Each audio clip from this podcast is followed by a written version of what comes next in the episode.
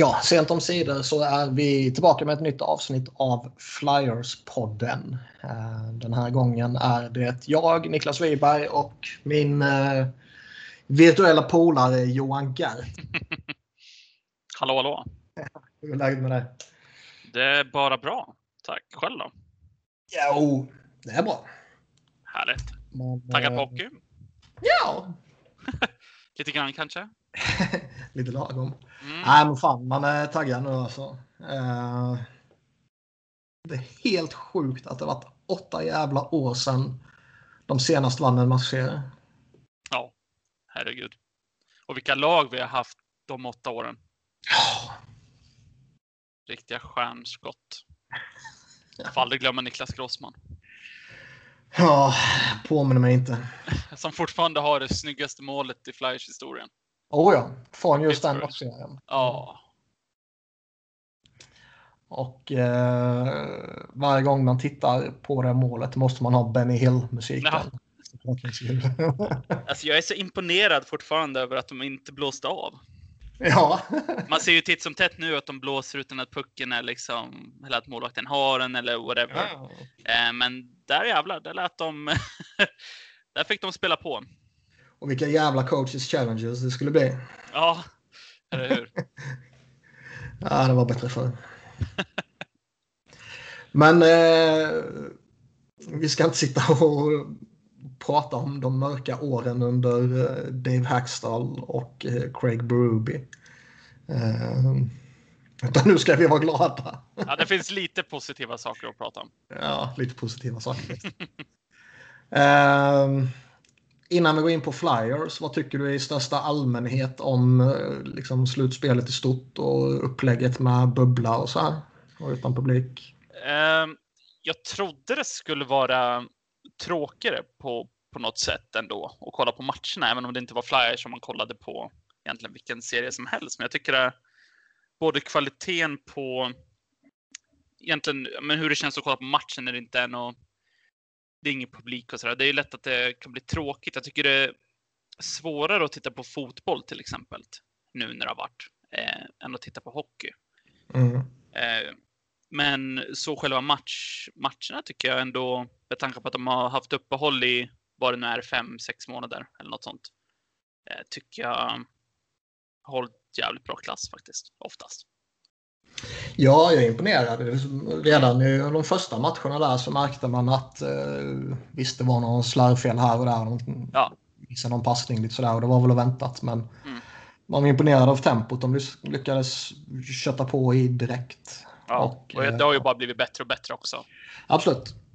Så man får, jag får i alla fall den här slutspelskänslan. Sen är det såklart att du kommer ju aldrig få samma som när det är Eh, ja, men det kan vara alltifrån om man tittar på till exempel Winnipeg med så här whiteout eh, eller så. Eh, som, är, som är väldigt coolt att se när det är liksom bara vitt i publiken. Ja. Sånt där. Det skulle varit skoj att se Game 6 här i Bell Center också. Ja, nej men precis. Alltså, det är ju sånt där som, som man kommer sakna. Och så blir det ju såklart inte samma grej eftersom det spelas i samma arena hela tiden. Det är just det här med hemma borta matcher som, Eh, om man säger tysta ner Bell Center till exempel. Mm. Eh, I Game 6 som du sa. Det hade varit skitcoolt. Men eh, jag tänker inte klaga för att det hade lätt kunnat blivit att de eh, hade bara, nej men vi stänger ner hela säsongen. Så att jag tar det vi får. Jag tror inte det var jätteaktuellt ändå med tanke på hur stora pengar de skulle torska om de skulle ställt in säsongen. Det tror inte jag heller, men det är ju såklart att det, att det finns en chans. Ja, absolut. Uh, det var ju hade klokt. de fått massa negativa, eller många som hade åkt på liksom covid i, ja men mm. när de började med de här protokollen och alla de där, uh, då är det ju lätt att de blir i princip tvungna uh, att ställa in. Så är det. Så är det. Men det är väl ingen som har fått det nu sen, sen bubblan va? nej, det ska väl vara noll fall. Mm. Om man om man inte är konspiratoriskt lagd och är skeptisk till siffrorna som ligan presenterar. Men det, det kan de ju inte fuska med. Nej. Eh, mm. Vi går in på lite flyers då. Och mm. vi såg ju matchserien här mot Montreal. Enkel vinst. Enkel vinst. Um, det finns några positiva aspekter att ta med sig och det finns några orosmoln och uh, ja, oroa sig över. Och uh, man kan väl, några av dem kan man ju tolka både som problem eller uh, eventuellt sparkapital. Liksom. Ja. Och vi kommer väl till dem så småningom allihopa. Men ja, de började med att vinna match 1. 2-1 mot Montreal. Eh, där det väl stundtals var lite eh, kaosartat får man väl säga. Ja, alltså det, jag tycker väl egentligen alla matcher har, har egentligen varit lite, lite upp och ner. Eh, sen Mm. finns det såklart den här 5-0 matchen som bara var skräp rakt igenom. Jag hade ju inte tänkt nämna den och sen bara tar du upp den nu. Ja, nej, eller jag menar, eh, eh, ja, vi, vi, du kan klippa bort det här sen. Det är eh, nej, men alltså jag tycker egentligen under hela, hela serien så har de inte kommit upp i närheten av deras kapacitet eller egentligen vad de har visat eh, även under matcherna innan de här round robin matcherna eller vad de visade under säsongen. Mm. Eh, Så jag hade ju varit mer orolig om de hade spelat, bara hade spelat dåligt egentligen. eh, I alla de här matcherna sedan det startade upp igen. Men jag tycker även att på något sätt så måste det vara eh, vad ska man säga, en styrka av att de ändå kan gå och vinna serien. När de inte ens spelar speciellt bra. Och, och speciellt att Ja, men så deras topp. Att deras toppspelare inte producerar. Nu räknar jag Mm. bort våra Check och Hayes då, men eh, egentligen eh, Giroud, Couturier och eh, Connectney har ju egentligen inte gjort speciellt mycket om man ser produktivt i, om man ser statistiken. Mm. Sen ser man ju såklart Couturiers försvarsarbete och sånt där, men det finns massa sparkapital. Så är det ju verkligen. Alltså jag, jag tycker väl att alltså de, de enda två spelarna som genomgående mer eller mindre har hållit liksom den höga nivån man kan förvänta sig. Det är väl Carter Hart och, och Jake Voracek. Kanske Ivan, Hayes- Ivan Provorov också kanske. Eh, Hayes hade ju en liten trög start. Eh, Mm. men han har ju kommit igång här sista matcherna. Han, Eh. ja, jag håller med dig. Eh, Carter Hart har ju som sagt, eh, ja, vad fan ska man säga? Det är helt sjukt. Han är så bra. Och just Ja. den här uh, kvaliteten att han kan studsa tillbaka direkt efter en, en dålig match. I, om, i, om man ser en som viktig match och att det fortfarande inte drabbar att han kanske blir lite skakig eller allt sånt där. Det är ju det är få målvakter ändå som har den.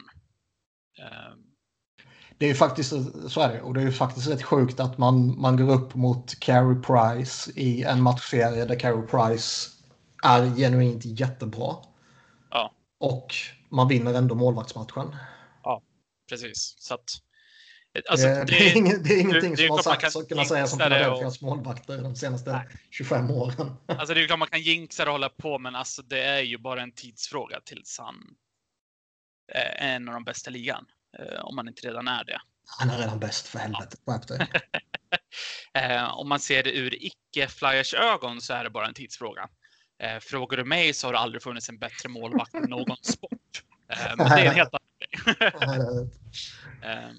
Alltså han har ju såklart varit skitbra. Men som sagt, du har ju. Eh, det finns ju alltid ett sparkapital till exempel Ghost. Eh, som ändå har sett bra ut nu när han väl fått spela.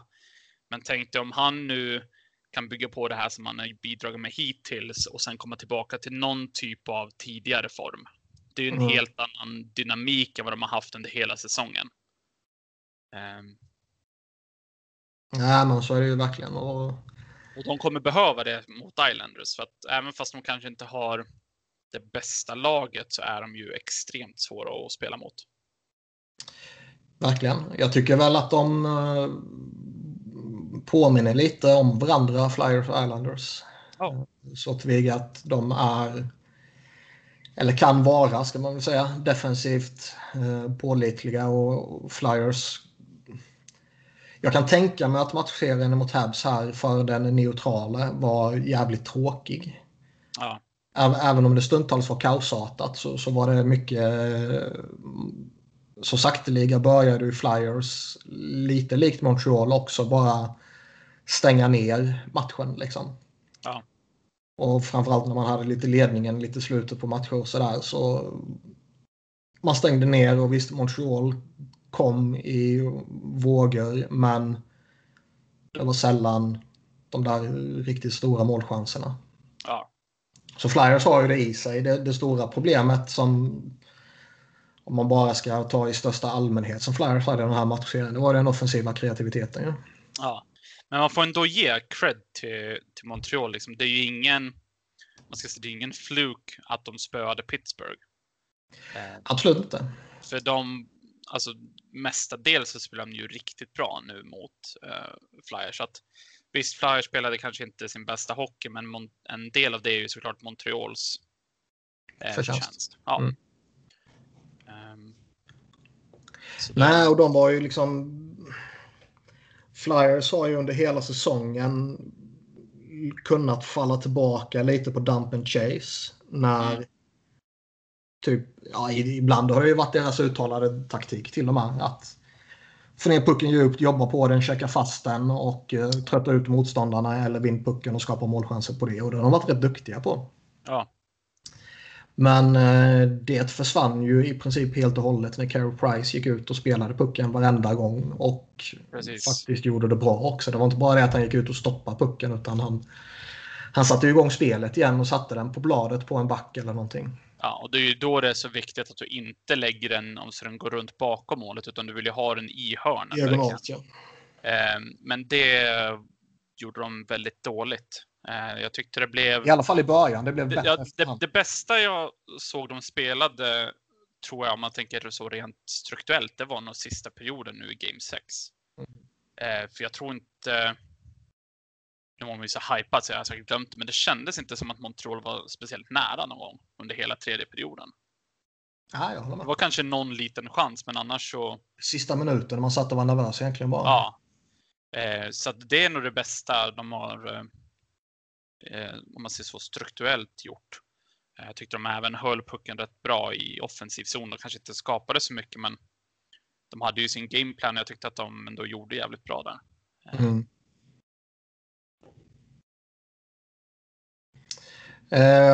Har vi något mer vi vill säga om de själva matcherna innan vi går vidare till annat? De, de vann ju första, de torskade andra och sen höll de nollan i två raka matcher.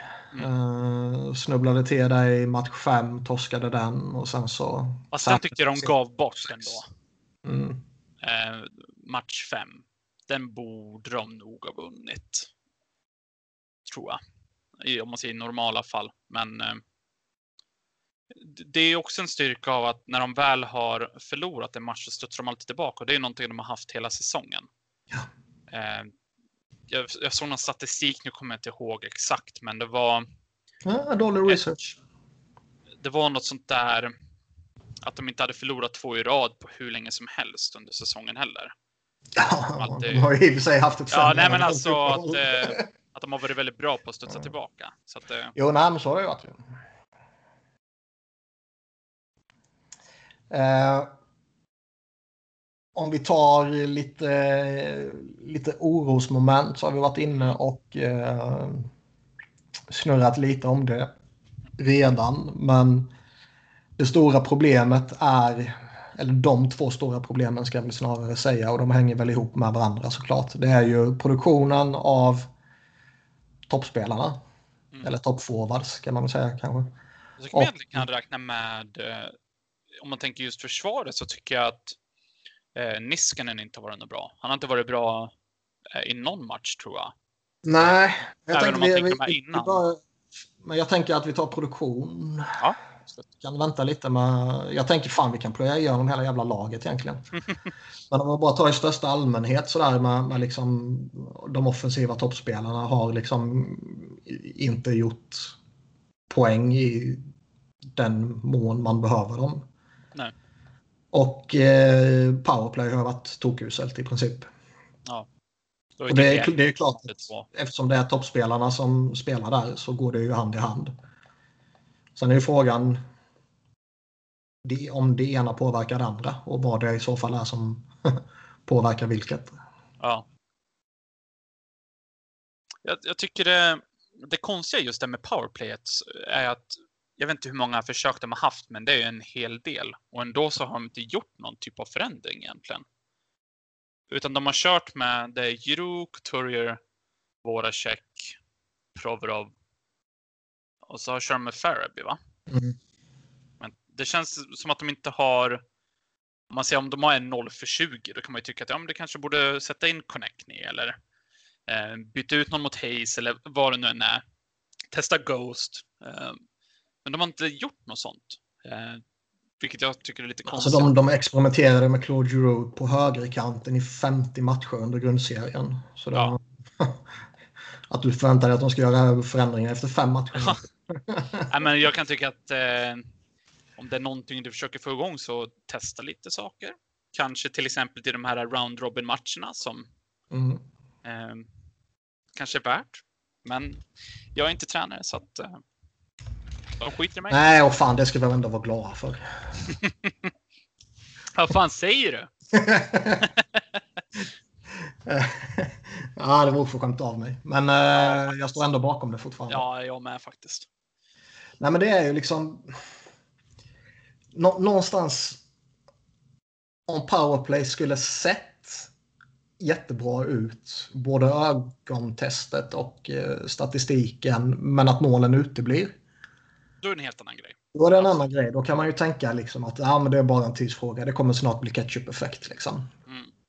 Eh, Giroud och Voracek de hittar varandra hela tiden som de brukade göra. Och Ja. Couturier framför kassen, han är ett jävla monster där. Liksom. Carey Price gör några sjuka räddningar och Provorov får igenom alla skott. Liksom. Och Faraby hittar perfekt skottläge i slottet. Liksom. Ja. Men det är typ ingenting som har funkat. Nej, och Alltså- det är ju det som gör att det är konstigt. Ja, det enda som typ har funkat konstant är ju den här passningen som Giroud slår i sargen bakom målburen. Mm. Till Voracek som sen antingen går på direktskott eller typ försöker hitta Couturier eller någonting. Den har ju... De har kört den jättemånga gånger, men de gångerna de har kört den så har den ju varit farlig. Det, det, An- Annars är det liksom... Jag tycker Faraby, jag gillar honom jättemycket och det ska ju se honom i powerplay. Men eh, det känns inte som att han kommer till sin rätt där i, i, i den känd-positionen. Och sen det passar. försvann så har vi ju inte hittat någon som kan lira där egentligen. nej. Jag hade nog... Det är så svårt, men jag hade nog satt in JVR framför kassen och sen satt Couturier i den känd positionen Mm. istället. Och så Eh, var det ju... Ja. För att eh, alltså, om du inte spelar JVR i första PP eller om du har två PPn som spelar lika mycket, eh, då spelar det ingen roll. Men Mm. nu vet vi att första PP får ju alltid mest tid. Eh, Det känns lite som att du inte använder honom till hans kapacitet. Eh, Nu tycker jag inte han har kommit in rätt, speciellt i 5 mot 5 heller, men jag tror det har mer att göra med hur de har använt honom. Mm. men jag tycker att, att du inte testar honom, som ändå är en av de bättre powerplay-spelarna i ligan. Det känns som att du kastar bort lite av hans value, så att säga. Nej, men lite så. Och liksom... Fan, ska man inte spela honom där han gör sig bäst? Mm. Varför ska man spela honom för egentligen? Nej, men precis. Eh, så det, det största problemet som jag tycker det ser ut som, det är att de ofta... Det blir väldigt statiskt, så att alla står stilla och så, lägger, så går pucken mellan Voracek, Giroud och Provorov. Mm. men inte speciellt snabbt så att målvakten behöver aldrig göra någon typ av sidledsförflyttning utan han kan följa väldigt enkelt och så skjuter oftast Provorov väldigt långt ifrån. Mm. Eh, så att det blir ingen riktig... Även fast han kanske får igenom skottet så det känns inte farligt på något sätt. Eh, Nej, och det, det känns lite som att de fortfarande är i ett läge där de liksom de ger pucken till Giroud i hans favoritposition och sen typ räknar de med att han ska lösa det. ja, men lite så. Och det att man ger pucken till honom, liksom den här erans bästa powerplay playmaker. Mm. det är ju självklart liksom. Ja, ja. Det är klart att han ska stå och styra det. Men, men liksom, om han inte får igenom passningarna genom slottet till Voracek som de var så jävla duktiga på tidigare. Mm. Och han inte... Alltså man hittar ju inte riktigt backskott heller på ett bra sätt. Och man hittar inte in i slottet som vi sa tidigare till Faraby. Och, eh, han har inte den där enkla passningen till, till Wayne Simmons som han hade förra våren heller. Precis. Då liksom... Det är det jag tycker lite, just för att de inte har det här hotet med Faraby. Så att även om han står där, eh, så han blir inte ett hot, vilket betyder att, då att de kan försvara mycket, eh, om man säger lättare, så att eh, till exempel att passen till Voracek aldrig kommer gå igenom. Den här Mm. snabba rakt igenom. Men ha, hade de haft hotet, eh, ja, men till exempel med Faraby, den positionen som han kör, då hade de blivit tvungna att släppa Voracek. Eh, så att Eh, då hade Giroud just med att han är så extremt bra eh, just på den, på den kanten så hade ju han fått igenom. Och då hade de öppnat upp och fått mer ytor. Men jag tycker att det är lite små eh, saker de behöver ändra och så tror jag att det kan eh, släppa loss lite. Så det är egentligen inte något i deras spel som har fungerat speciellt bra förutom målvaktsspelet skulle jag säga hittills. I powerplay. Ah, nej, men alltså, över, överlag, tänker jag. men även, eh, ja, jag även fattar. i powerplay. Ehm, nej, jag håller med. Vilka... Ja, det känns väl som att både du och jag vill se förändringar i powerplay i alla fall. Mm. Är det liksom är det så enkelt att man sätter in JVR framför kassan och Ghost på blå linjen om Ghost nu är en av sex backar? Det är ju inte säkert det heller. Men det, just den, den aspekten kan vi återkomma till. Men om vi bara pratar powerplay nu. Alltså, jag hade varit öppen och testa, testa Ghost på back och sen in med JVR. Men jag hade nöjt mig med att bara byta in JVR för Faraby och sen bytt position på, på Couturier och, och JVR då. Eh, så att jag, jag har inget emot Provorov på powerplay. Jag tycker ändå att han har gjort det bra nu under den här säsongen. Nu är det väldigt länge sedan. Mm. eh, uppehållet. Men jag tycker ändå att han, han gör det helt okej. så att jag, jag gillar ändå idén av att det andra powerplayet kan bli väldigt dynamiskt med Ghost. För att, eh, jag vet inte om du kommer ihåg, men under säsongen nu så var ju andra PP rätt bra under en, eh, en rätt längre tid. Ofta Mm. så vet, kommer jag ihåg att de kom in med fart, att det inte var riktigt speciellt eh, man säger att de går in i zon och sen lägger upp och alla står på sin position. Eh, och det är ju någonting de har missat. Att andra powerplay har ju aldrig fungerat innan nej. de senaste åren. Och då tycker jag Ghost hjälper väldigt mycket för andra PP. Det känns Ja, väldigt, det väldigt ha- top-heavy annars. Och det är det som jag nog hade velat undvika. Om du har alla dem på första PP. Om Mm. man tänker Ghost och eh, allt sånt där. Nej, men både Ghost och Connecting gör ju nytta där med, med speed Ja. i andra paret. Liksom. men Kevin. Hayes är ju... Han ser inte snabb ut, men han är fan kvick alltså. Ja. Så jag, jag tror att det hade varit mer balanserat att ha kvar Ghost Mm. på andra PP, men att du ändå flyttar över JVR. Att det är hans kvaliteter på powerplayet som saknas för det första powerplayet, tycker jag. Det blir ju lite... Alltså det, det, det är en svår... Eh, svårt resonemang också, just JVR. Liksom. Å ena sidan har han varit så jävla klappkass och, och förtjänar inte powerplay-tid. Å andra sidan så kommer man få igång honom utan PP-tid. Nej, speciellt inte om du sätter Derek Grant som hans center. Nej. För de har inte fungerat alls. Alltså jag, jag tycker Grant är helt okej. Jag hade nog inte satt han som center själv, men... ehm, Nej, Han är ju tillräckligt bra för att vara en ordinarie, en av de tolv. Ja. Men jag, jag tycker man märkte tydligt att det blev bättre när han klev ner i fjärde kedjan. Ja.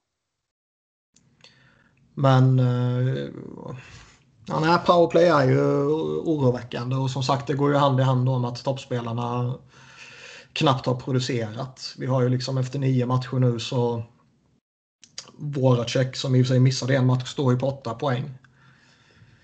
Och sen har vi Connectny på tre poäng. Vi har Couture på fem poäng. Båda två är utan mål. Vi har Giroud utan mål på fyra poäng.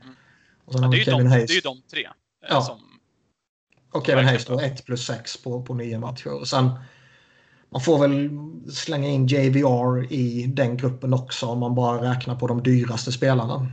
Ja, absolut. Eh, han är ju helt poänglös efter sex matcher. Och nog för att han är eh, en utpräglad målskytt och de har en tendens till att vara väldigt streaky. Men jag tycker även under grundserien när han kunde gå perioder utan att bidra i produktionen så fick man ändå en, en spelare som gjorde någonting, inte bara en placeholder. Liksom. Jag tror, nu kanske jag kommer ihåg fel, men jag tror att under grundserien så var väl han väldigt bra om man tänker just på den här avancerade statistiken. Mm. Eh, Även när han inte producerade så var han fortfarande väldigt, om man säger bra för laget eh, på annat som man inte normalt sett hade sett från honom. Jag har för Mm. att han, det är så länge sedan, men att han var... Ja, det är ju tre år sedan typ. Ja, men lite så. Eh, Men om jag minns rätt att han var väldigt bra eh, försvarsmässigt, vilket han i princip aldrig varit förut, och lite mer eh, allround. Eh, Men just nu har man ju inte fått någonting. Eh, Nej, nej, nej, han gör ingenting. Han bara glider omkring. Och jag, jag, jag köper ju helt och hållet att, att Vigneault har liksom bänkat honom och, och scratchat och allt sånt där. Eh, men på något sätt så måste du få igång den spelaren också. Han, jag tror han aldrig kommer att komma igång under det här slutspelet om han inte får mer powerplay-tid. För då kan han använda det som någon typ av eh, liksom confidence booster ändå. Mm. Eh, För jag, jag tror att det bara räcker med att han, vi har ju sett det förut, att får han bara ett mål så kommer det ju att till slut studsa puckar som också går in och allt möjligt. Streaky. Eh, Och det kan ju göra en jättestor skillnad. Har vi något mer vi vill säga om powerplay eller toppspelarna? Mm, nej, inte vad jag kan komma på, tror jag. Eh, har vi något annat eh, positivt vi vill ta med oss? Vi har ju Carter Hart till exempel. Vi var inne lite på honom tidigare. Ja, alltså man blir ju... Alltså till slut så tänker man, jag kan inte bli mer imponerad av den här jäveln, så att säga. Men det bara, han bara fortsätter hela tiden. Och det är nya saker och... Nej, jag vet inte ens vad jag ska säga. Han är bäst, helt enkelt. Ja, Det är ju faktiskt coolt att han är så... eh, Alltså det, fanns, det, fanns, det finns ju alltid en viss risk och, och oro när man går in i ett slutspel med en rookie-målvakt. Liksom. Mm. Eh, han ska gå in i sitt första slutspel och genomlida allt vad det innebär. Och nu blir det dessutom under corona-upplägget. liksom. Ja. Och så eh, i sin andra match får man, jag tycker absolut inte det var hans fel, men man blir ändå bombarderad och eh, plockad liksom. Mm.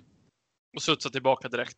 Och studsar tillbaka direkt med två hållna nollor och blir tidernas näst yngsta målvakt med två raka slutspelsnollor. Eh, Ja. den, den yngsta eh, i modern tid. Rekordet är ju från 45 liksom. Så. Jaha. Ja, Det, det är svårt att finna ord för att beskriva honom. Man, man visste ju att man såg under hans utveckling liksom i, i juniorligorna eh, nu här innan. Att, alltså, det finns någonting där att han slog rekord efter rekord och just på sättet han, ja, men att han var så stabil och väldigt, väldigt lik Carey Price i att liksom aldrig ur position och allting sånt där. Och så att han bara bygger vidare på det.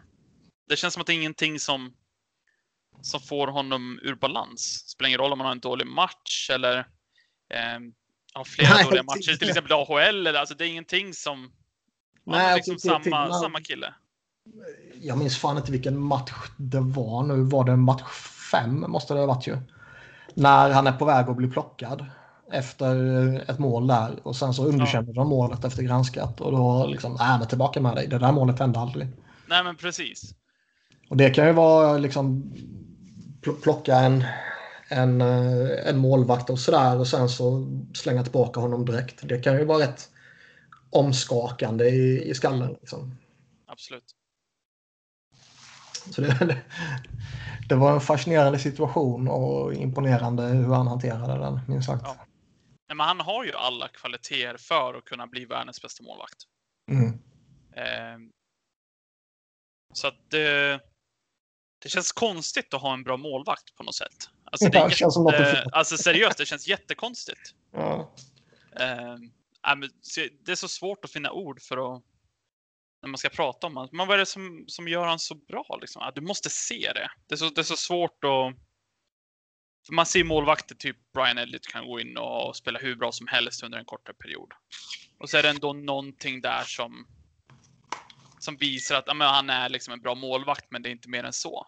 Men Mm. sen har du de här målvakterna som är bäst i, liksom i världen, topp fem och sådär. Det är någon typ av speciell kvalitet, inte bara om man tänker rent att rädda pucken, utan mer mentalt också. Och där verkar det som att han verkligen, alltså hans mentala styrka är på en helt annan nivå. ja, de har jag hört mycket om. Ja. Alltså det, han har varit extremt imponerande. Och några mer som har varit väldigt bra har ju varit Sanheim och Myers tillsammans. Där har du ju ett backpar som skulle kunna spela ihop i 15 år till. Jag skulle ju inte säga att de har varit felfria. För Nej, nej. Det- båda har gått bort sig på olika sätt och vis. Liksom. Men eh, det är ju det överlägset bästa backparet. Det är väl egentligen inte någon som har varit felfri, men jag tycker att om man ska ta positiva så tycker jag att de ändå har visat att det är ett backpar man kan räkna med. Eh, Mm. Som kan logga massa minuter och spela powerplay och boxplay och ja. ja det, jag tycker det är imponerande ändå. Sen är det såklart att de kan höja sig precis som, som alla andra. Vi tar när vi ändå är där, så vi, fan, vi plöjer igenom laget. Charlotte Hart har vi pratat om. Brian Elliott är det inte lönt att nämna. Liksom. Nej, Vi tog Sanheim, vi tog Myers som väl får anses vara andra paret. I första paret har vi Ivan Provorov och Matt Niskanen. Och vi var inne på det tidigare. Jag tycker väl att Provorov har i det stora hela varit bra. Men Ja. även han har väl en växel till egentligen. absolut. Eh, han har ju varit jag skulle väl ändå säga att han har varit så individuellt den bästa backen av dem allihopa. Mm. Men jag tycker att han har blivit nedtryckt lite grann av att Niskanen, tycker jag i alla fall, har varit väldigt dålig Mm. hittills. Och inte ens i närheten av vad han var tidigare under säsongen. Man såg ju om det var 10 eller 20 matcher, det kommer jag inte ihåg. Men man slår ju mot slutet under grundserien. Precis innan uppehållet så såg man ju att han började dippa av lite. Annars var han jätteduktig under säsongen. Och då tänkte man, ja det... Man kanske medvetet eller omedvetet går ner sig lite för man vet att man behöver spara sig till slutspelet. Eller man är gammal och man börjar slitas ut tidigare eller whatever. Det finns ju tusen olika förklaringar. Men där trodde man ju ändå att okej, nu får han ju faktiskt vila. Det här kommer göra honom gott. Mm, mm. Men eh, ja, det kanske det har gjort. Men man ser det inte i alla fall.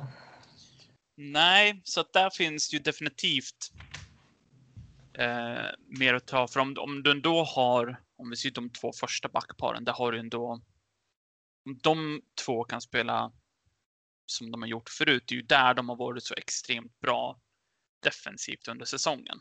Mm. Just för att de fyra har presterat så bra.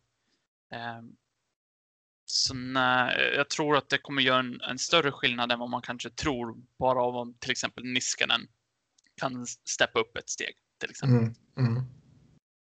Ehm, Alltså det finns sparkapital där. Jag hade nog velat sett just i, i powerplay så har ju Niskanen fått spela i andra powerplayet. Jag hade nog velat sett. Jag hade nog bytt ut honom mot någon annan. Ehm, Jag har aldrig riktigt fattat vad fan han gör där. Nej, Alltså- alltså- jag tycker det är lite konstigt. Jag, för, jag föredrar ju generellt att liksom, man ska spela med en back och fyra forwards. Statistiken säger ju att det är mycket bättre och så vidare. Sen finns det väl alltid undantag. Är jag typ Montreal då spelar man väl kanske med både Petri och Weber. Liksom. Ja, precis. men eh, i Flyers fall så jag ser inte vad fan han ska göra i powerplay. Liksom. Nej, Nu har det ju varit, eh, när Ghost har spelat så har det ju ofta varit Sunheim och Ghost i, i andra uppställningen. Mm. Och det är, jag ju, det är att föredra. eh, så, alltså det är väl någonting jag hade ändrat också. Men tycker vi egentligen i alla backar kan ju höja sig mer. Mm. Eh, just tredje backparet där. Jag tycker Ghost ändå från det lilla, det lilla han har fått spela så tycker jag ändå att han har visat lite tendenser att, eh, om man säger gamla Ghost. Han har ju någonting som ingen annan, inte ens Provorov, har. Nej.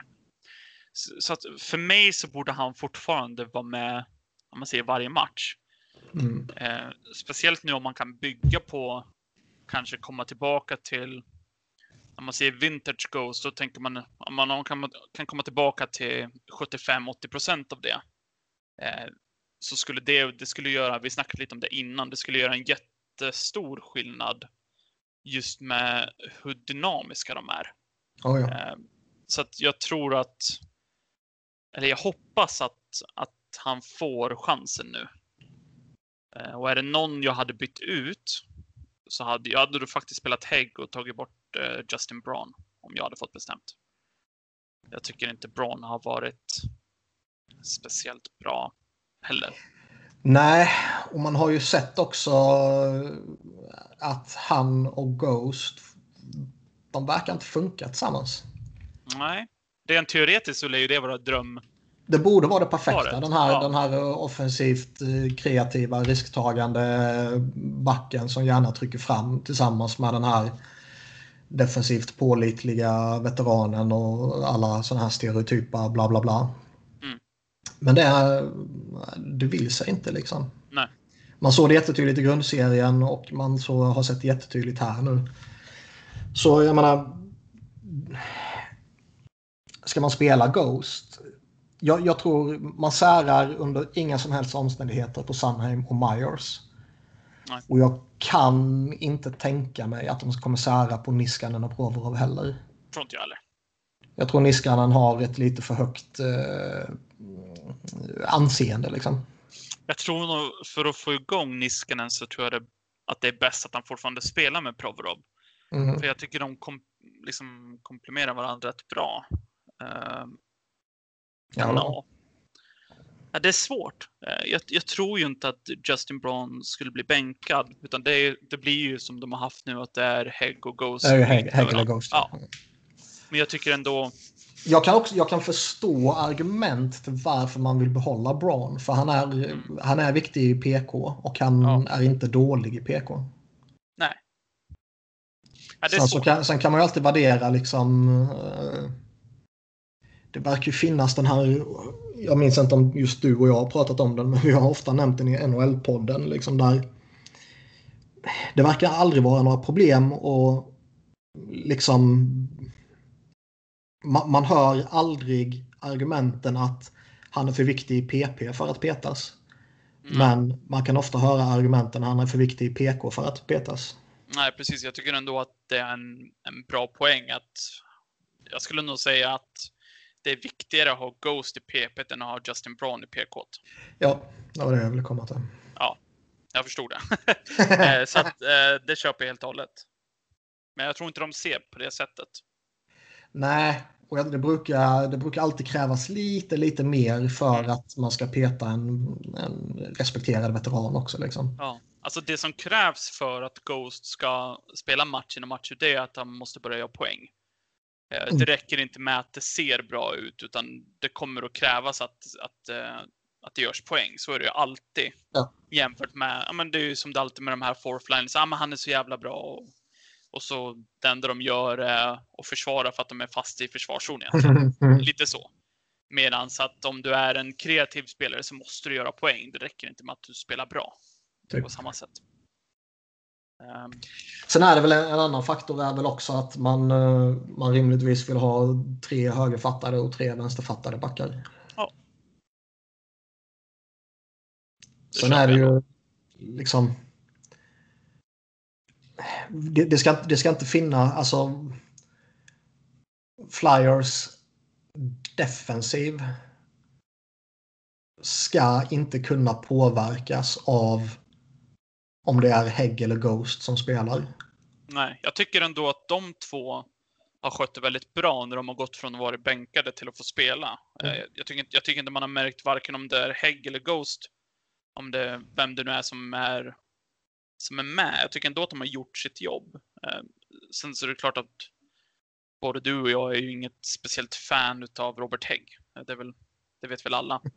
Men jag tycker ändå att han gör det han ska. Det är inte att han är liksom Andrew McDonald. Och man, Nej, han, han har varit, man, han har varit okej okay denna säsongen ja. i största allmänhet. Liksom. Sen är det fortfarande problemet att eh, har han pucken på klubban så gör han fan ingenting. Nej. Och jag menar, jag, man såg ju bara så fort Ghost kom in så såg man ju fan han kunde bara ta pucken och bara sätta full fart framåt och bara skära igenom hela, hela Montreal. Liksom. Och plötsligt ja. fick laget lite avlastning från att Men det är ju det pressa. man har missat från han förut under säsongen. Ja. Så han ser ju mycket man... snabbare ut. Så att det har ju kommit fram just det här med han, han hade ju en eh, han hade ju opererat sig. Nu kommer jag inte ihåg han vad det var. Han opererade båda knäna ju. Han opererade ja. ett, ett knä under, under säsongen. Då missade han lite tid. Och sen eh, opererade han ju det andra knät under uppehållet här. Ja. Så jag tycker han ser mycket snabbare ut också. Han har ju aldrig varit den, om man säger, snabbaste spelaren, utan han har ju alltid levt på sin skridskoskicklighet, att han är väldigt snabb, om man säger i sidled mer, än ren speed. Mm. Men jag tycker ändå att nu jämfört med hur han såg ut under säsongen, bara för ett par månader sedan, så är det en jättestor skillnad. Så är det ju verkligen.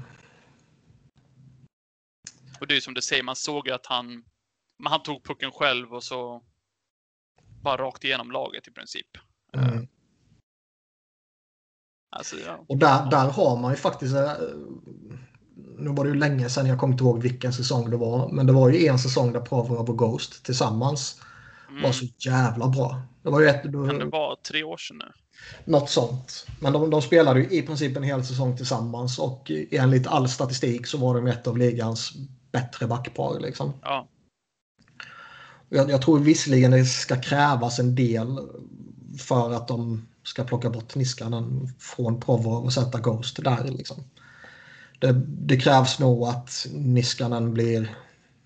Ja, det krävs lite skador. Liksom. Ja. Ja. Um, jag tror, jag tror liksom inte de kommer lyfta ner honom i tredje paret om de petar Brown liksom, och upp med Ghost. Det, jag, jag, tror bara inte det. Men det, där har man ju en, en, potential också, i synnerhet nu när Ghost ser så uh, fin ut. Mm.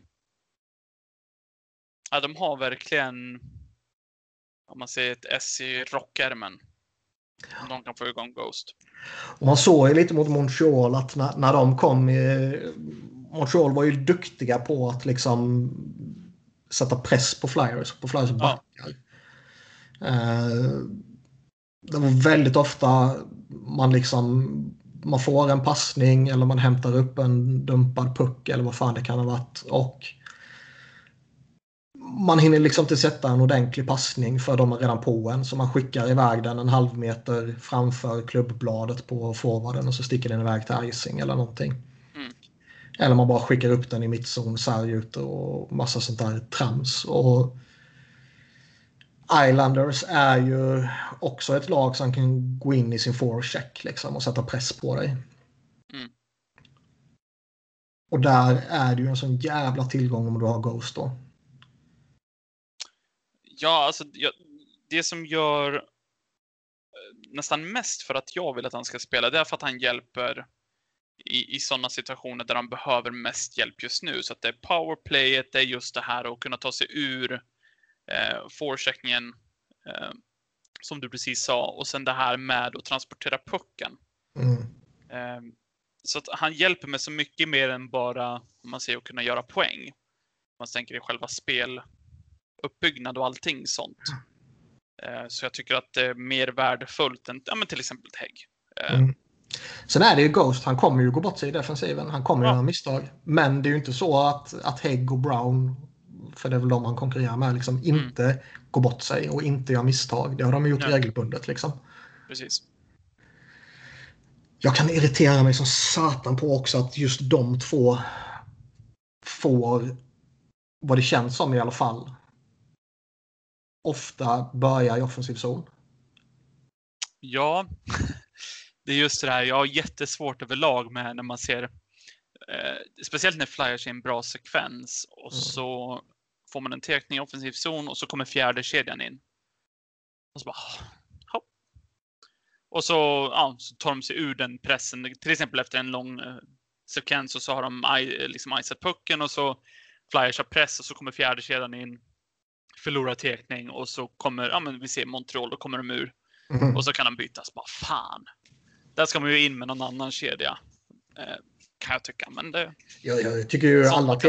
i, i offensiv zon, det ska ju vara eh, topp fyra i, i backarna och det ska vara, ja nu är det väl kanske skitsamma vem, eller vilken Ja. av de tre toppkedjorna Flyers slänger ut men Mm. ja, Sen finns det ju matcher ändå när fjärde kedjan eh, Alltså de kan ju, vissa matcher kan ju det vara din bästa kedja, att det är de som pressar och pressar och pressar. Eh, absolut. eh, nu har det väl kanske inte varit någon sån just i serien mot Montreal. Jag tycker ändå att fjärde kedjan har varit okej. Inte, inte bra, inte så att de har blivit fast i egen zon lite för mycket. Men jag tycker ändå oftast att det har sett okej ut. Eh, Så att jag kan ju köpa om en under en match att vi säger att de har varit din bästa kedja. Eh, om någon anledning. Då kan jag köpa att man börjar med dem i Ja, ibland vill man belöna Ja. dem typ liksom. Eh, Men eh, när det är mer frekvent än så, då, då är är jag inte på samma sida, utan då kan man bli lite arg när man ser. Eh, Men det är lite lyxproblem också om det är det man är arg över, känner jag. ja, så är det. Ehm, men vi kan väl gå in på fjärde kedjan och lämna backarna. Det känns som att vi har sagt vårt där. Och eh, om, det, om vi gissar på hur det kommer bli i första matchen här så kommer väl laget bli samma lag som de avslutade med. Ja, jag skulle tro det. Och då blir det ju Derek Grant, Nate Thompson och Tyler Pitlick i fjärde. Jag hade ju bytt ut.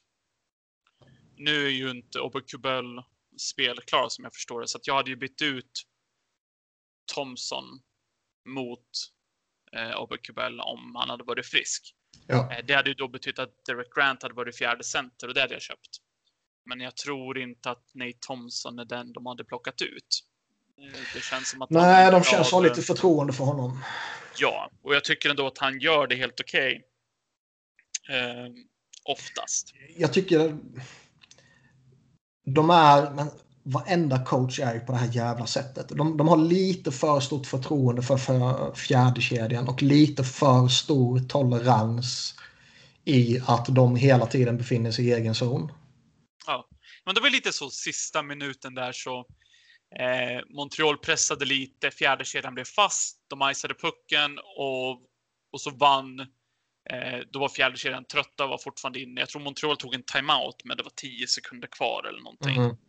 Eh, så att de fick ju lite, eh, lite vila där, men de blev ju kvar och det var lite eh, det var lite där, men de gör okej, men de blir ändå fast i försvarszon, måste icea pucken och det blir lite mer press än vad det kanske borde vara.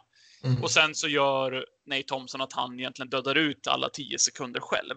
Ja, de Eh, sista och då är det tio lite där så här, har det är egentligen jättebra. allting, så att det man stör sig på är med och så gör han någonting bra samtidigt under hela den här sekvensen. Eh, och det, då, då tror jag det är lätt för coacher för att, ja, men att de ger dem mer förtroende vad de ska ha. För då tänker inte de på att de, ja men varför eh, var Nate Thompson tvungen att göra just det här de tio sista sekunderna? Jo, det var för att de var fast i egen zon alldeles för länge och Mm. kom inte ut. Eh, men de tar bara det positiva och så tänker de att de gjorde det skitbra. Till exempel. Ja, och sen är det no någonting man ändå måste berömma dem för är ju att i varje byte går de ut och kör skiten ur sig. 100 procent. Jajamän. Vilket i ärlighetens namn inte har varit fallet för alla andra spelare. Det köper jag helt och hållet. Alltså, jag älskar Tyler Pitlick. Oh ja, det, ser, det, ser, inte- det ser inte fint ut, men jävlar vad han trampar och, och Het, het, heter man pitlicker så ska man Ja. alltid få plats i laget. Verkligen. Eh, alltså det... Hade de bara på något sätt hållit sig ur defensiv zon lite mer. Men nu tror jag också att just med Montreal så tror jag att det är en mardröms motståndare för fjärde kedjan för att de är så bra på att sätta press. Mm. Så de har inte riktigt den kvaliteten för att ta sig ut. Men så, jag tycker att så fort de inte var om man ser fast i defensiv zon så tycker jag ändå att de gjorde sin roll jättebra när de väl var i anfallszon. Mm. Eh, om, om man just är lite så här grinda och eh, liksom spela 100 Nej, men de är, de är en typisk fjärdekedja. Så. Och nu är det ju inte bara de som har varit fast i defensiv zon, utan det har ju bara alla kedjor. Oh, ja. Eh, Så det ska man ju faktiskt säga också. Och det är ju lite cred till Montreal att egentligen sätter de spelar på det, tror jag egentligen mot alla lag de hade mött så hade det blivit något liknande just i deras pressspel. Mm. Och det är ett väldigt snabbt lag. Eh, Och Flyers är väl inte det snabbaste, om man ser skridskosnabbaste laget. Utan de har levt mer på att spela snabbt som lag. Mm. Tittar vi på tredje kedjan så kommer väl ändå förmodligen bli JVR, Giroux och Scott Laughton. Mm. Där, eh, ja, Giroux verkar ju ha blivit center igen. Och eh, som sagt, vi, vi tror väl, vi gissar att det kommer hålla i sig. Så länge de spelar han som center så, så köper jag att de, att de sprider ut på det. Mm. Eh, Jag hade väl hellre... Det är svårt. Jag hade ju hellre sett... Nu har inte det funkat, så jag köper det. Men jag hade ju, om man tänker så rent teoretiskt hade jag ju velat haft Giro i första kedjan på kanten med Couturier. Ja. Men jag gillar ändå idén av att de har de tre kedjorna. Så att, att det blir väldigt... Det blir en annan typ av depth liksom, i laget. Att de har eh, Gro i tredje kedjan. Det är ju en Ja, det är lyx ju. Ja. Mm. Eh, Så jag köper det faktiskt. Eh, Men det... Ja, Jag tycker man, man, man har märkt lite, vi, vi var väl inne på det sen om, om vi var det när vi spelade in eller innan vi spelade in, det minns jag inte. Men vi snackade lite med Derek Grant liksom att Mm. han ska nog vara nere i fjärde ändå. Det har sett bättre ut Ja. där. Liksom. Han har inte riktigt funkat som tredje center. Nej. Och man trodde väl lite när han anslöt, trodde man väl lite att ja, men det kanske kan gå med honom som tredje center. Liksom. Eh, kanske inte. Men jag, jag tycker väl nu att man har märkt att han ska nog, ska han vara i tredje kedjan ska han vara på en, på en vinge. Mm. Eh, I en idealvärld hade ju, jag hade ju velat sett dem testa Morgan Frost eh, redan från början nu i Round Robin-matcherna. mm, Eh, om, om jag hade fått välja. För att det är det som jag känner att de saknar lite är just att ha den där centern. Att ja, men det är han som ska vara tredje center. Just nu så är det lite, de kan testa Scott Lawton, de kan testa Derek Grant, nu är det Giro.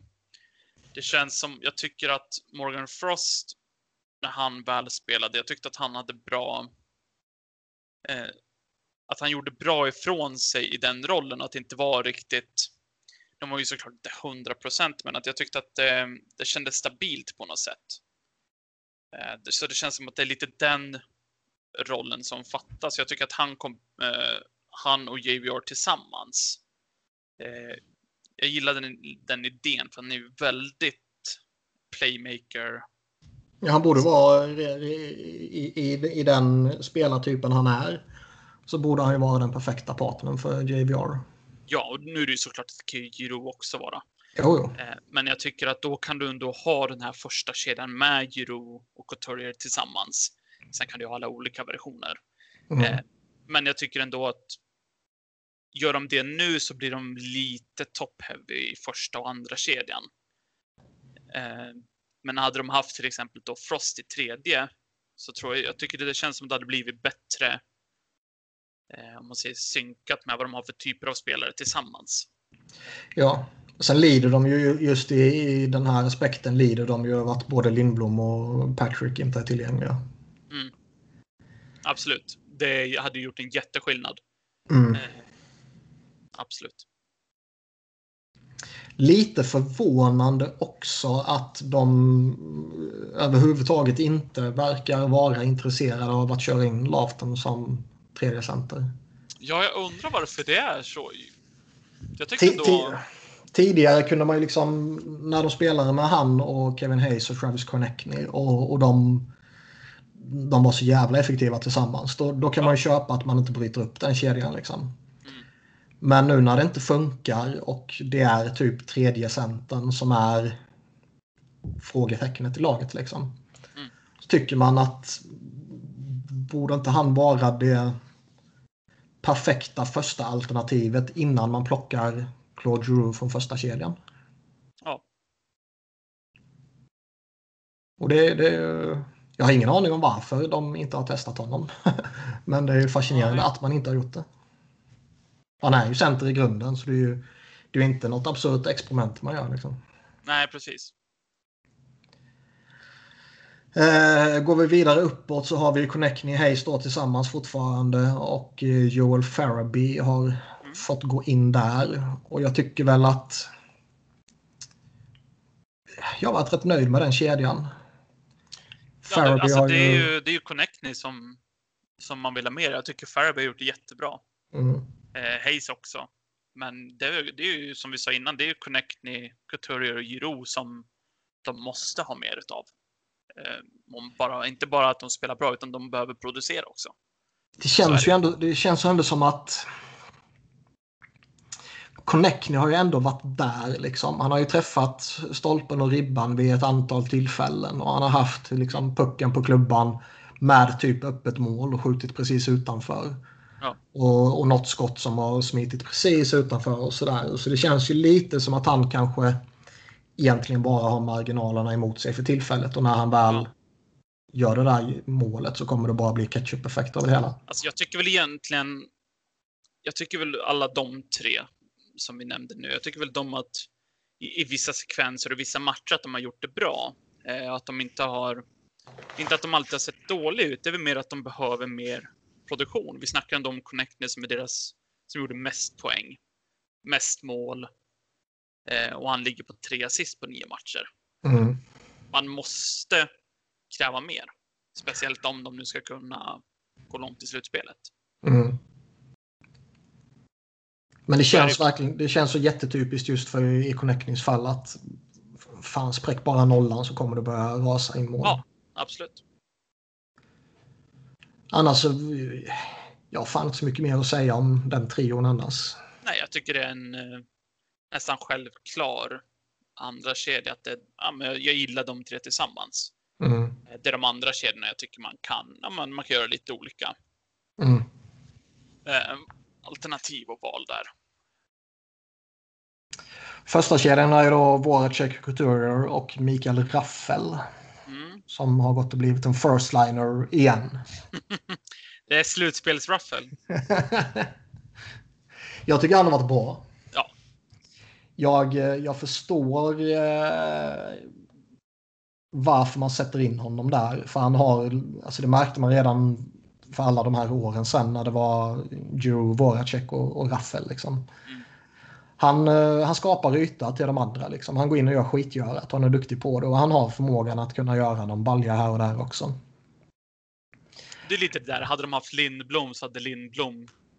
Lindblom är ju en bättre Mikael Raffel. Ja, kan man säga. Så att det, hade de haft Lindblom tillgänglig så hade ju han alltså varit så perfekt där.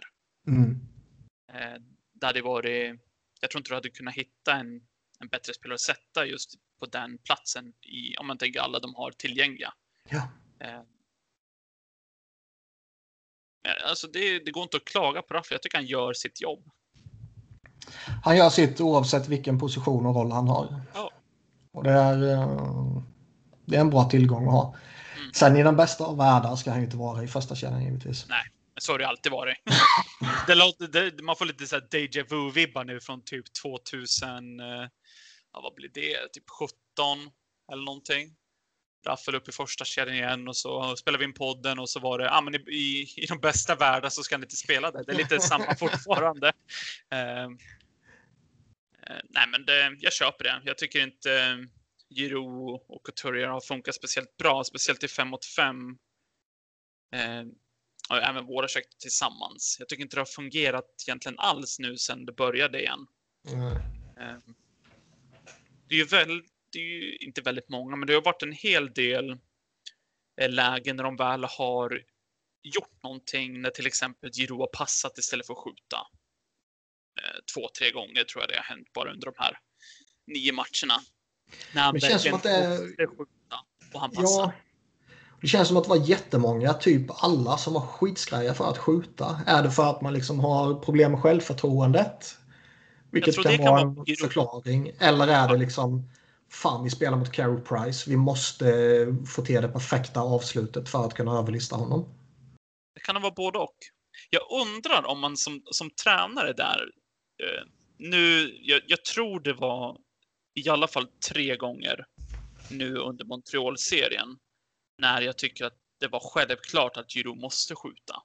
Och han försökte passa för det inte blev något. Mm. Jag undrar om man som tränare går ut och säger bara, bara skjut. Liksom tänk inte.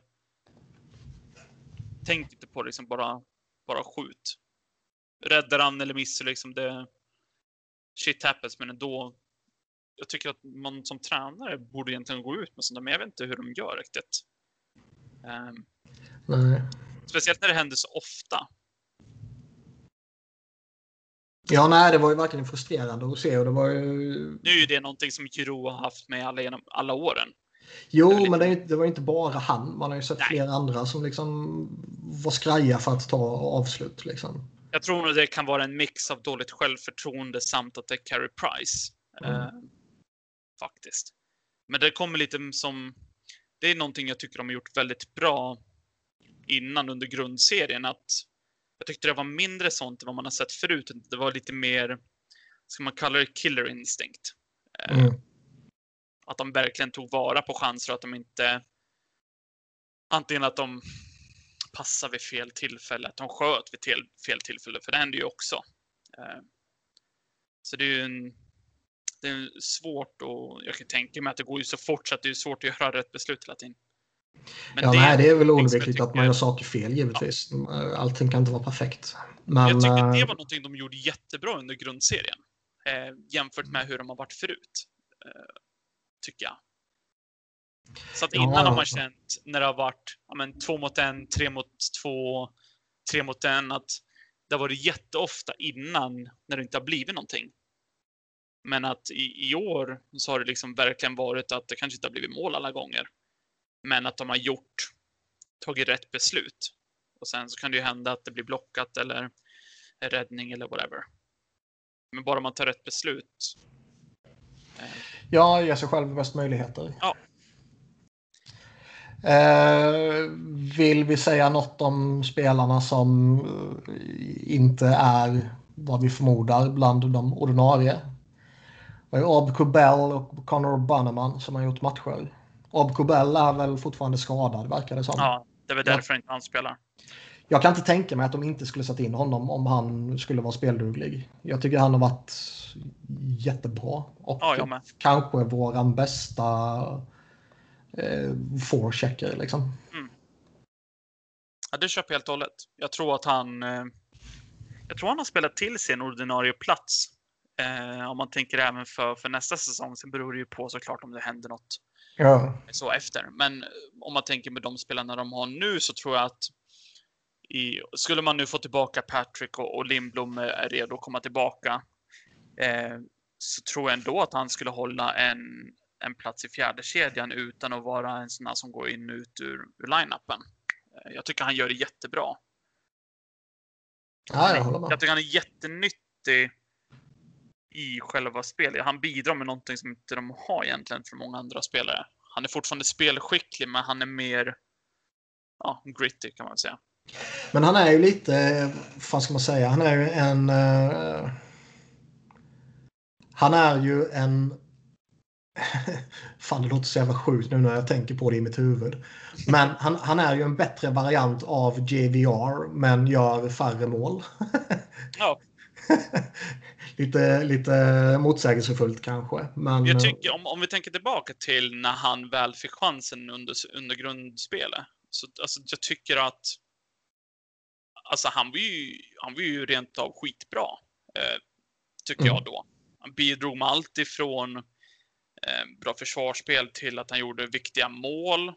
Eh, och det kändes som att oberoende på vart han spelade eller hur mycket han spelade så han var verkligen bra i alla situationer. Så jag hade, det hade varit intressant att se om man nu, nu vet vi inte vad han har för skada, men jag kan väl tänka mig att han borde vara tillbaka Han fick väl skott på foten, så det borde väl vara det, Ja. tycker man. Jag, jag tänker väl att han, han är väl säkert tillbaka någon gång under den här serien. Mm. Skulle jag gissa om det inte har hänt någon, någonting annat så. Man, kan, man, man, skulle, man skulle ju kunna ana att han kanske skulle kunna spela, men eh, istället för att riskera någonting så avvaktar de lite. Ja, precis. Jag hade velat sett han i, i en större roll, inte att han ska spela kanske i högre kedja, men jag hade velat sett han få mer istid, för jag tycker att han... Släpp fram honom lite mer i powerplay på något sätt. Liksom. Ja. Han har ju fått lite PP-tid, men... Eh, alltså vi pratade lite...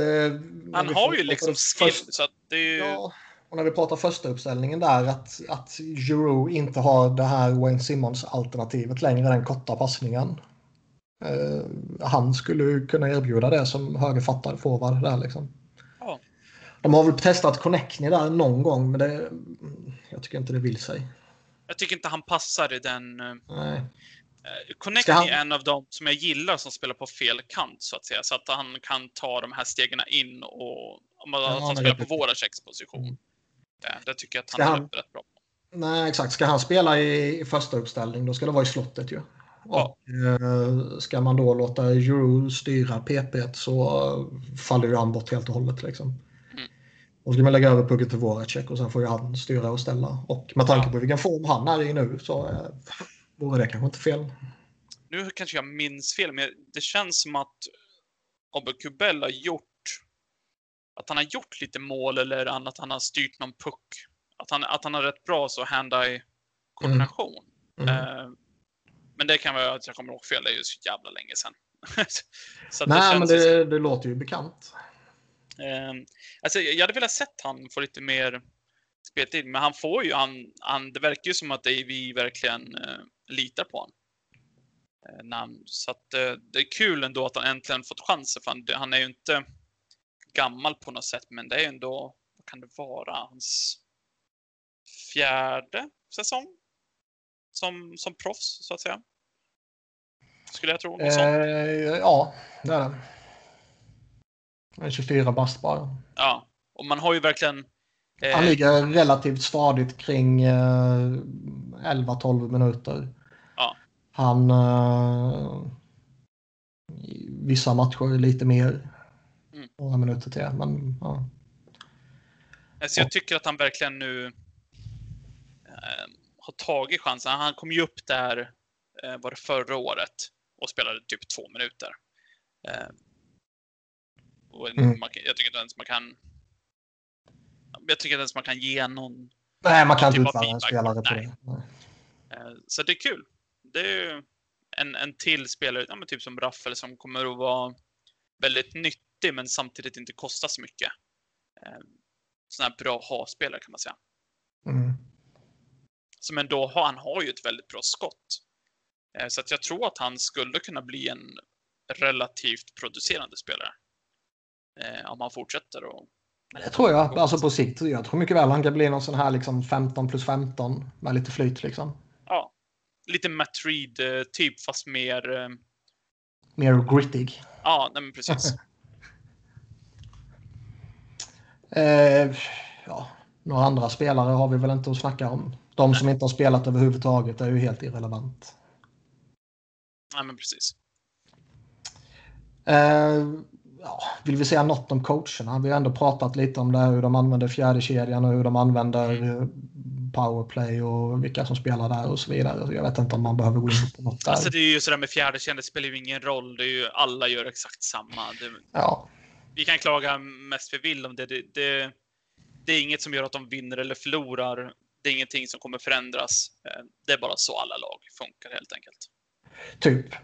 Jag gillar dock att eh, Vigneault svingar lite mot Montreal och Gallagher.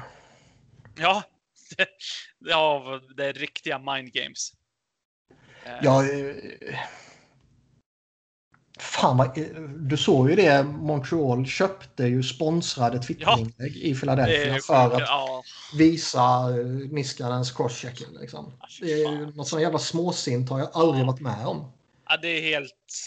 Och- Det är så Okej, komiskt. Och jag älskar, det har vi inte tagit upp, jag älskar verkligen sättet det slutar på. Det blev lite, det blev lite tjafs, det blev lite, lite så, slår varandra i ansiktet eh, och allt sånt där. Så slutar det med Derek Grant. Bill Clement. Ja, han, han, slår eh, Suzuki på huvudet där precis. Ja, det, det är Ja. så, så poetiskt och vackert.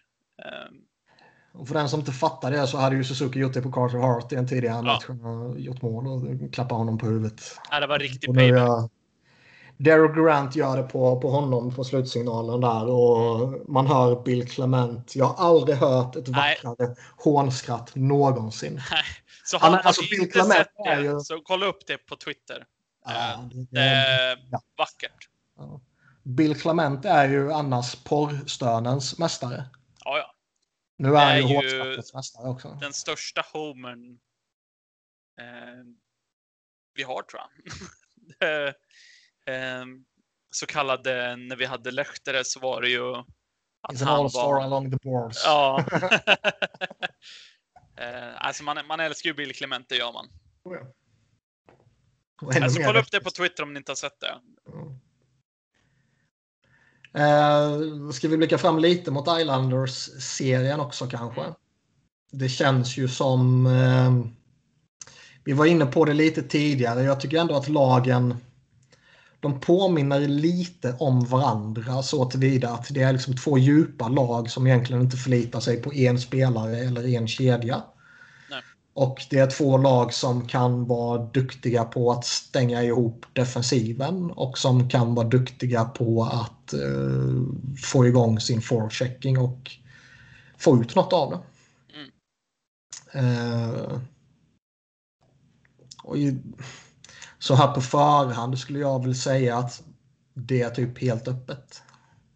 Ja, jag vet inte vad jag ska tro. Det är såklart att man som med orange till hjärta eh, tror att Flyers kommer vinna, men Alltså säg så här, och, och, och, om de här toppspelarna som vi har pratat om kommer igång och börjar producera och Carter Hart är Carter Hart och eh, det rullar på som det gjorde under de sista månaderna av grundserien och i de här tre första matcherna. Då tycker jag Flyers ska vara favoriter och då ska de Ja. klara det här efter sex eller sju matcher. Liksom.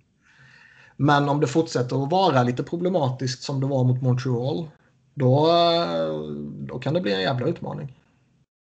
Ja, så det återstår att se. Det är lite det där som, som jag tror det snackades lite om på Twitter också. Det känns som att just Montreal är ett lag som verkligen inte passar. Nej, det var en dålig match. Det här, ja. Så jag, jag tror att det inte kommer vara... Jag tror det här är en mycket bättre matchup. Och det säger jag inte för att, jag, att, att Islanders skulle vara sämre än Montreal. Jag tror bara mer så spelmässigt passar Flyers bättre. Mm. På samma sätt som att det passar Flyers bättre att möta eh, om man säger de bra lagen som vill vara kreativa. Boston, Tampa eh, och så vidare. Mm. Eh, så tror jag även att Islanders passar Flyers bättre än vad ett Montreal gör. Eh, plus att Montreal så har du Carey Price som är tillbaka och är Carey Price. Eh, och då spelar det egentligen ingen roll vad det är för lag framför honom. Eh, lite så känns det. En annan jävligt stor faktor är ju att Montreal tack vare Carey Price som vi var inne på neutraliserade Flyers. Dump and chase och forechecking Mm. typ hela tiden. Ja. Och, Det är inte någonting jag tror Varlamov kommer att... Nej, nog för att det är en helt okej målvakt. Ja. Men han är ju ingen Carey Price i vare sig målvaktsspelet i stort och absolut inte i förmågan att gå ut och spela puck och sätta igång den igen. Mm. Ehm, och så det är, att förmodligen slippa det problemet. eh, Bara det kommer ju underlätta jättemycket. Så är det. Det ska bli intressant. Jag tror det kan bli lite grinigt. Eh, Det finns ju väldigt god potential för det. Det, det började ju lite mot, eh, efter en tid började det bli lite grinigt mellan Montreal och, och Flyers. Eh, men jag tycker ändå liksom det, det finns inget sånt där uppenbart hatobjekt i Montreal. Utan det är mer liksom organisationen som helhet eller liksom laget som helhet som man föraktar. Liksom. mm. Och eh, jag tycker liksom, visst Gallagher han höll på lite men fan det var, det var liksom inget speciellt. Och Nej. Suzuki där eh, blev man ju lite irriterad på när han klappade Carter Hart på huvudet. Liksom. Ja, det men var det, ju nästan dödsstraff på den. ja, det, det är liksom samtidigt någonting som fan. Det är ju ingenting jämfört med crosschecking över hakan liksom. Uh, nej. An annars var det... Shea Webber har ju liksom lugnat ner sig lite i sitt fula spel när han har blivit äldre nu. Han kunde vara betydligt värre när han var yngre. Uh, men det finns liksom ingen... Inget sånt uppenbart hatobjekt i, i Canadiens. Däremot dräller det av dem i, i Islanders. Ja. Matt Martin och Clusterfuck och Komarov. Ja, jag har så svårt för hela deras fjärde kedja. Mm. Och jag bör, man vet att det kommer, de kommer ha så problem med de där jävlarna. Ja. De kommer ha så problem. Och han kommer ju göra mål, han jävla Clutterbuck. Det är varje gång. Clusterfuck heter han. Ja. Varje gång de möter varandra. Känns det som att han gör mål. Mm. Nej, så det, ehm, det ska bli intressant att se vad typ av serie det blir. Det känns lite... Det känns som att, även fast de spelar i samma division, det känns inte som att de möts ofta på något sätt. Ehm, De möttes ju tre gånger under säsongen. Ja. Och det var ju lite... Uh, Islanders vann ju alla tre matcherna och då är det ju snack såklart om att uh, nej, det här var en nitlott för Flyers. Islanders har liksom... eh, vad säger man? Hittat lösningen så att säga. Ja. Men i alla tre matcherna så lirar ju Flyers back-to-back. Andra matchen i en back-to-back. Och man har rest mellan matcherna. Ja. Eh, sen var det ju vissa som var... Nu har ju Fly, Flyers har ju haft det svårt mot Islanders i flera år. Ja, Eh, Så att det är ju ingen matchup om man tänker så eh, tillbaka i tiden som att ah, men det här kan bli skitbra. mm, Så man har ju lite ångest för att det här kan... Det finns någonstans liksom i bakskallen att det här kan gå åt helvete.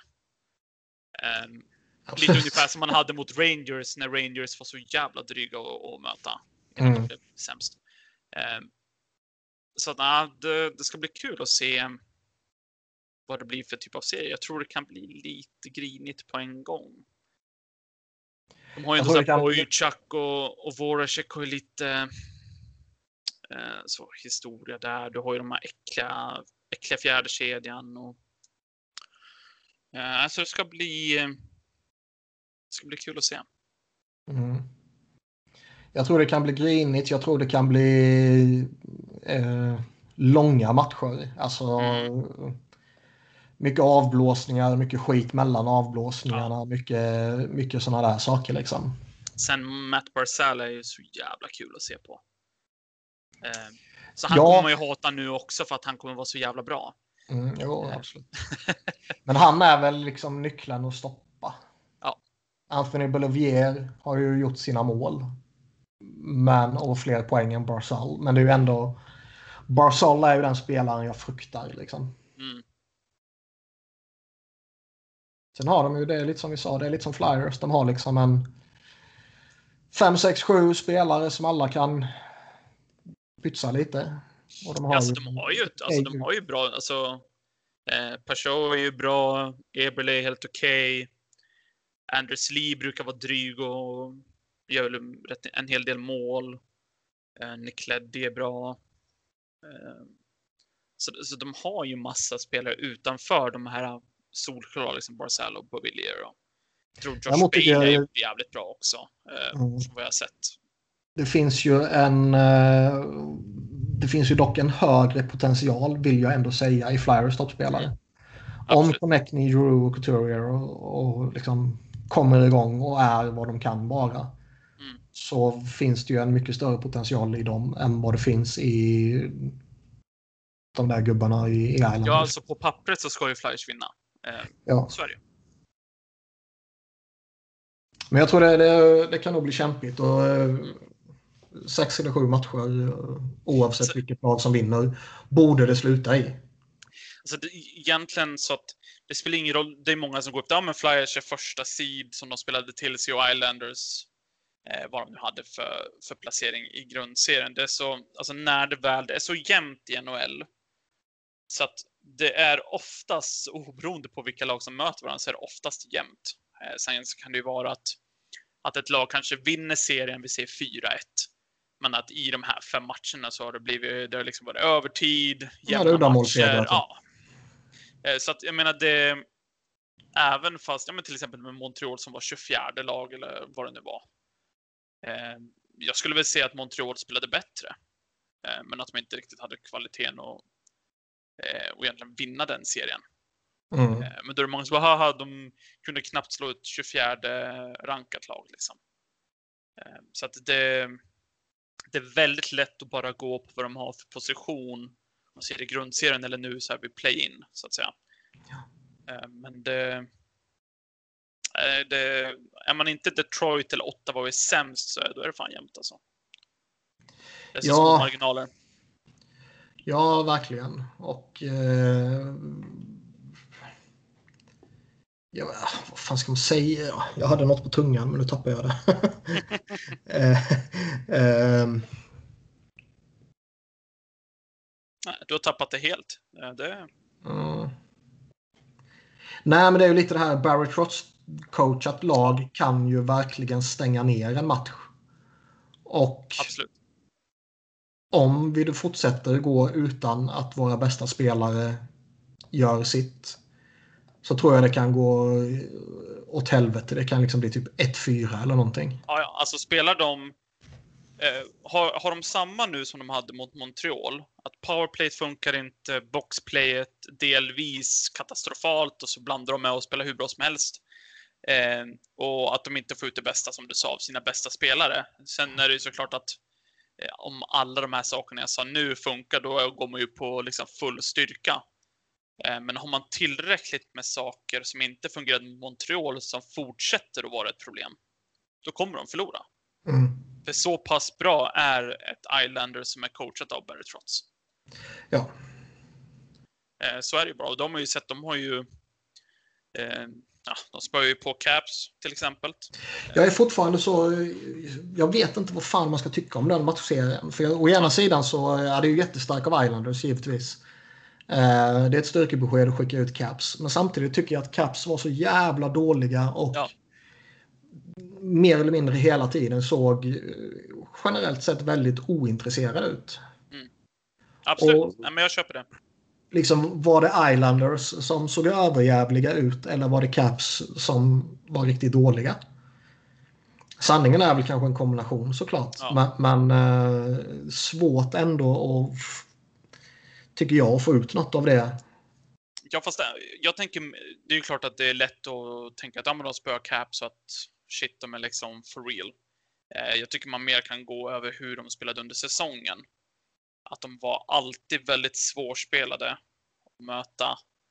Eh, och att de verkligen, när de fick ut någorlunda mot sin potential, så Mm. kunde de vinna mot vilket lag som helst.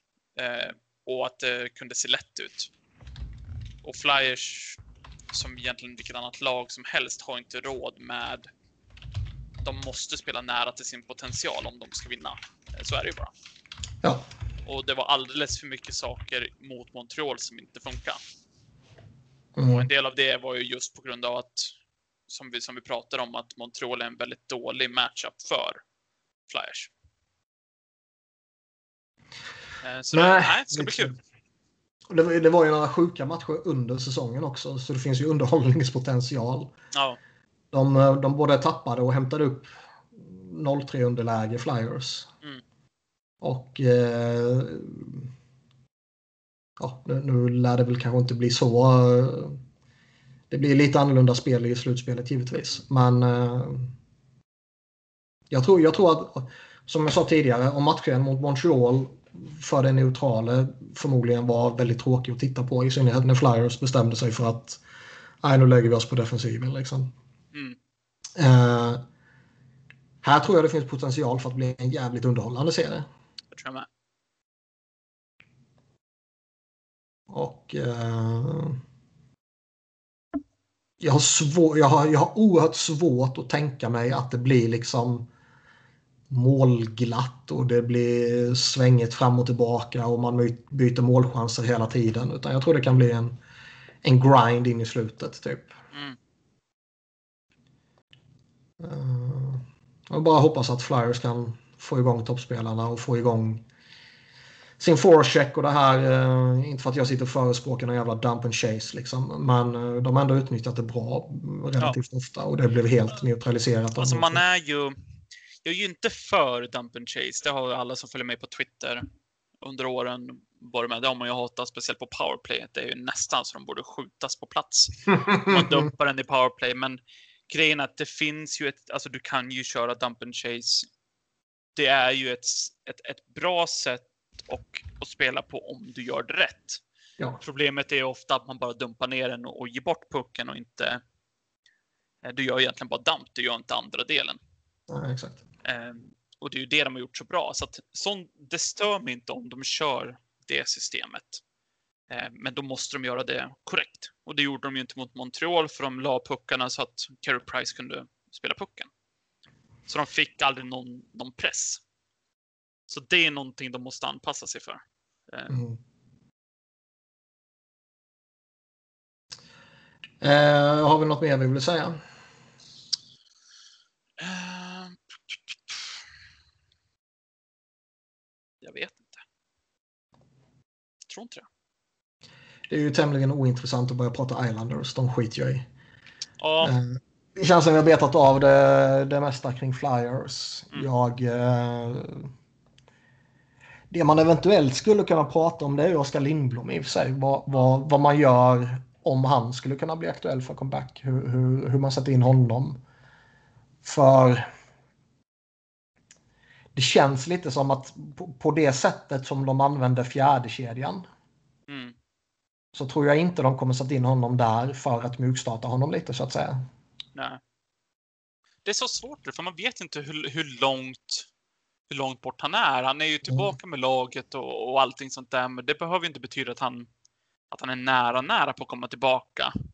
Och, och frågan är hur, hur redo kommer han att vara? Hur lång tid kommer den processen? För jag menar, det är ju inte bara att han har varit borta från, från hockeyn, det är ju liksom eh, ja, men just fysiskt, de måste ju ha tappat massa, massa styrka, liksom ren om man säger kroppsstyrka. Oh ja. eh, genom alla, allt han har gått igenom. Så det är så svårt det där. Men om man nu väl skulle komma tillbaka och vi ser att han är att han är nära vad han var innan eh, cancern. Eh, då, då, ska han ju. Då hade jag. Jag hade ju tagit ut. Nate Thompson eller Derek Grant. Eh, mm. Jag hade nog valt Thompson, men det tror jag inte. Så vi ser att de tar bort Derek Grant. Då hade jag kört ner Raffel i fjärde kedjan och sen Lindholm, eh, Lindholm, Lindblom, eller läste Lindholm på Twitter. eh, då hade jag satt Lindblom i någon av de andra tre kedjorna. Eh, mm. Det är lite, ja, men lite beroende på hur AV vill göra där. Um, men det är så svårt det där. Det känns som att man nästan måste vänta tills, tills han verkligen är tillbaka och se ja, men hur nära han är att vara liksom. Oskar Lindblom. Ja, och nu när man inte får några träningsrapporter heller med tanke på att de är stängda och sådär så. Alltså skulle, skulle det hela tiden vara beachwriters där så skulle man ändå ha lite koll på var han kanske kan ligga i, i sin status och hur han ser ja. ut. Är det från det att han gjorde första träningen behöver han liksom två veckor eller två månader för att komma tillbaka och så vidare och så vidare. Nu känns det som att man kan inte säga någonting förrän han faktiskt har kommit tillbaka och spelat en match. nej, nej, men precis. Det är det som... Jag, jag tror inte det finns något rätt sätt egentligen att om man väl, ja, men, att han är redo, eh, då får man ju spela honom. Eh, mm. Jag hade kanske... Jag, hade, jag tror inte jag hade spelat honom i nu i slutspelet om man nu inte har sett jättebra ut på träning. Eh, det känns väl lite som att det krävs nog en kombination av att han ser bra ut och att de kanske får en skada eller avstängning. Ja. Eh, så jag hade ju inte velat slängt in han liksom, vad ska man säga, så här, to the wolves liksom. På mm. det sättet. Eh, men det är så jävla svårt det där. Det är en sån unik situation. Det är inte som att han är tillbaka från bara en vanlig skada, utan det här är ju någonting som ja, nej, det, det finns ju inget att jämföra med. Nej, liksom. så det, det, är inte bara att han har rehabat en, eh, en höftskada eller whatever. Mm. Utan det här är ju någonting som verkligen, eh, nu har inte jag gått igenom liksom att köra eh, så kemo som Eh, men jag kan bara tänka mig vad det måste ta på, på kroppen och speciellt om du är en professionell hockeyspelare egentligen vilken sport som helst. Så att det lär ju vara en helt annan grej. Mm. Det är skitsvårt.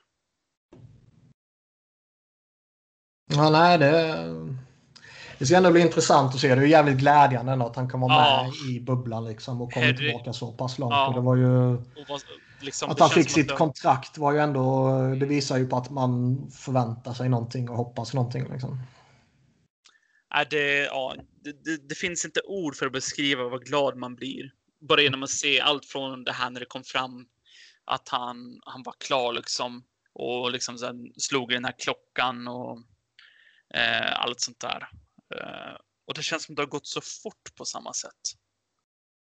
Alltså vi, det, det har ju gått så snabbt från att man vet inte om, liksom, om man kommer att, slå cancern till att det kändes som att bara nytt kontrakt, nu är han med laget. Det känns liksom att shit, han kan vara tillbaka när som helst. Sen är det såklart att det inte behöver vara så, men det verkligen bevisar att han han är nog rätt nära, eh, skulle jag tro. Sen om det betyder att han kommer vara med och spela i slutspelet, det är en helt annan grej. Men i, i vilket fall som helst så tror jag det är jättebra bara att han är med och tränar. Så att han kanske ja. ja, men är redo till nästa säsong, till exempel. Då kanske det är Nej, men så är det. det är att liksom, har med, tanke på hur lång tid det blir man har uppehåll nu. Och det är ju samma sak för de här lagen som inte gick till slutspel. Alltså,